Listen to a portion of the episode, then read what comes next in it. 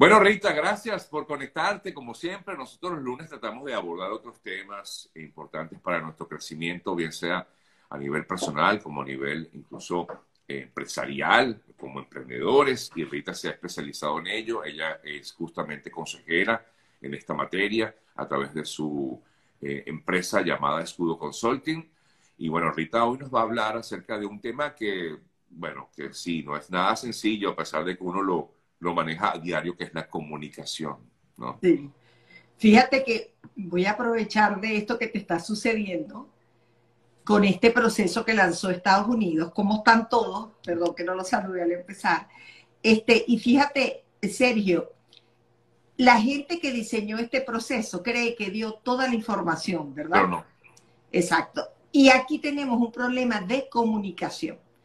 Es decir, nosotros vaciamos la información, pero como faltan ah, como eslabones del proceso de comunicación, la gente está perdida. Mira, no me hacen esto, puse la planilla, no lo hice. Entonces, ¿qué necesitamos? Fíjate, tú tienes tiempo diciendo, busquen más información. Yo soy un vocero, yo los actualizo, pero yo no soy el dueño del proceso ni de la información. Entonces, tú tienes que validar con... ¿Cómo hago yo para apropiarme de tus palabras y decir todo eso yo? Eso lo aprendo de vete a ti, lo que pasa es que tú no te das cuenta. No, pero es que es así, de verdad que, claro, es que yo sé, yo entiendo la desesperación de mucha gente, nada más para cerrar este, este, esta idea, entiendo la desesperación de mucha gente, pero sí, yo no, yo, o sea, uno intenta darles información, pero no tengo toda la... No, tú no, tú no, tú no hiciste esto, tú no eres el dueño de este proceso. Entonces eso me lleva a, a que comencemos nuestro tema, que nosotros creemos que hablar es comunicar. Y fíjate, hablar es lo que nosotros aprendemos, que es complicado, déjame decirte, lo que pasa es que cuando tú tienes dos o tres años, ese es un proceso que se hace por imitación. Tú empiezas a fomentarle al niño las palabras y el, el, niño repite y hace asociaciones con cosas. Agua, agua, bueno, ya él sabe que el vasito es. Comunicar es otra cosa. Comunicar no se da fácil. Comunicar hay que estudiar. Esa es la diferencia que nosotros tenemos que entender, porque el 60%, Sergio, de los conflictos que nosotros vivimos son conflictos que nacen de un problema de comunicación. Y eso tiene que ver con nuestras relaciones personales, nuestras relaciones laborales y empresariales. Es decir, yo dije una cosa, y tú entendiste otra. Entonces, hablar, comunicar no es hablar, es también escuchar, preguntar, conversar y entender. Son cuatro aspectos que se, se fusionan de forma simultánea para que tú y yo nos entendamos. Entonces, cuando nosotros como seres humanos creemos que porque hablamos, comunicamos, empiezan nuestros conflictos en todas las áreas. Y fíjate que hoy en día, que tú y yo hemos conversado esto, donde los canales oficiales de comunicación son más de vaciar información que de comunicar, los problemas se han exponenciado. Entonces tú tienes gente en los trabajos disgustados haciéndose películas de que sucedió algo que no sucedió, porque nunca preguntaste para entender que no es otra cosa que el feedback o la retroalimentación entonces me pareció oportuno que hoy en día, donde las fuentes de información se han exponenciado, nosotros entendamos que el proceso de comunicar o aprender hay que estudiarlo. Y si nosotros entendemos eso, invertimos un poco más en prepararnos en estilos de comunicación asertiva, efectiva, entendemos lo que es la escucha activa, porque fíjate que el proceso habla de escuchar, preguntar, conversar y entender. Y en el proceso de preguntar está cuando tú estás escuchando con atención y sin juzgar. Porque lo que pasa es que oímos de todo, oímos. Yo aquí estoy oyendo un montón de ruidos y tú allá tienes que estarlos oyendo también, que si el pajarito, que si el aire acondicionado. Pero escuchar necesita atención. Y cuando nosotros tomamos con responsabilidad el proceso de comunicación, nosotros vamos a ser más exitosos en cualquier cosa que emprendamos. Y como tú bien lo dices, que yo sé que tú tienes un programa buenísimo, que de verdad la gente tiene que tomarlo y hacer esa inversión. que es la capacidad que tenemos nosotros de conectar, porque la comunicación significa que yo hablo a tus emociones y hablo a tus, a tus, a tus emociones y a tus raciocinios simultáneamente. Y para yo conectar tengo que aprender a hacer eso. Entonces, mi mensaje para todos los que están hoy aquí conectados es que en la comunicación, el proceso de comunicación, que es prácticamente una especialización que uno debe hacer en su vida, porque no hay otra forma de lograr cosas que no sea a través del proceso de comunicación, Sergio. O sea, para yo vender, comunico. Para yo gerenciar, comunico. Para yo emprender, comunico. Para yo crecer, comunico. Para yo hablar contigo, comunico. O sea, todo el tiempo esa habilidad es importante para nosotros. Entonces, ¿cómo la vamos a, cultivar y a mejorar? Invirtiendo en nosotros. El mensaje es, eso no es natural. Hablar no es comunicar. Ahora, justamente, ¿cómo podemos diferenciar o cómo podemos eh, saber que estamos comunicando realmente algo, Rita?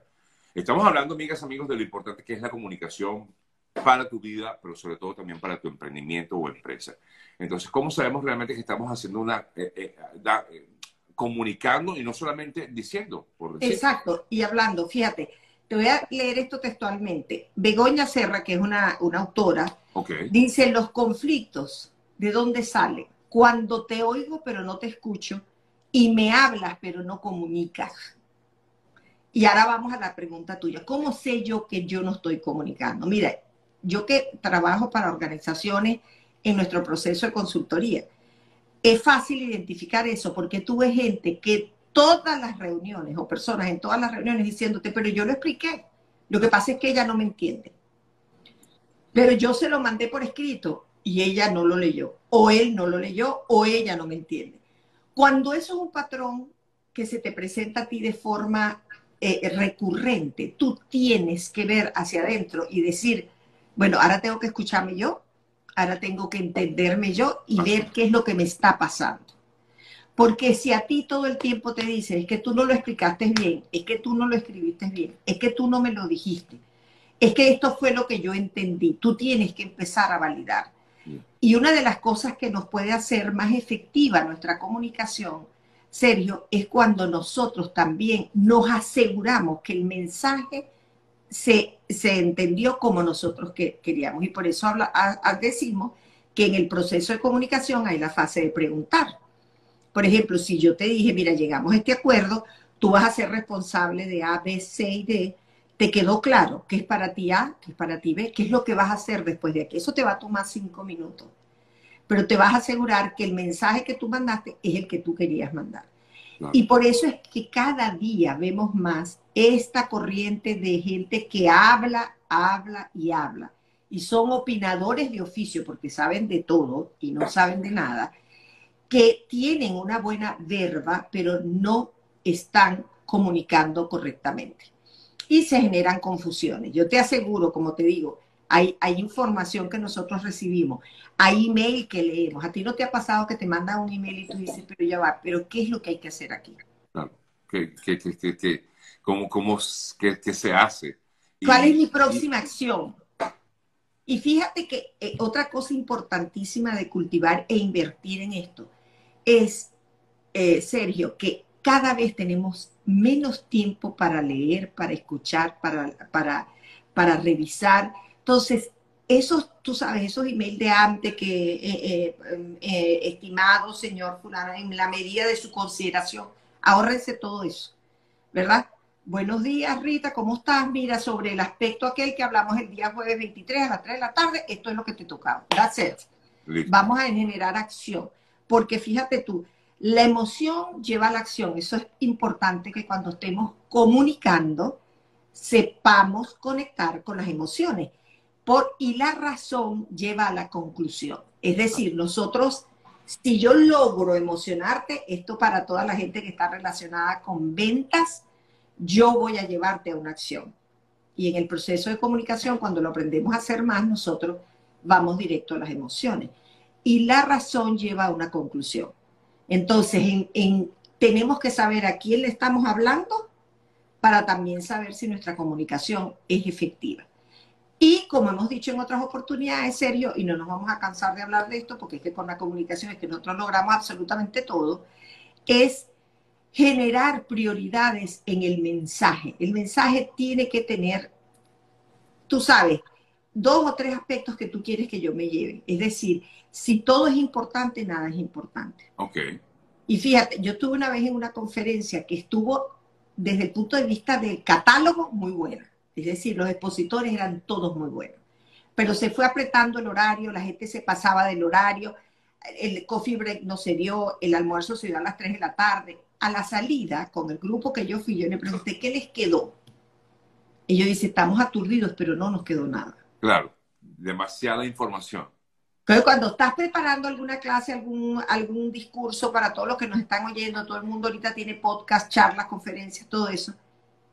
Tres aspectos es lo que tú vas a tener capacidad de recordar de un conferencista. Y en estos días estuve eh, en una pequeña charla íntima con una persona que lo hizo de maravilla, porque se concentró en tres cosas y de esas tres cosas le puso un toque de humor, que el humor el chiste siempre te recuerda nuevamente la situación y lo repitió varias veces.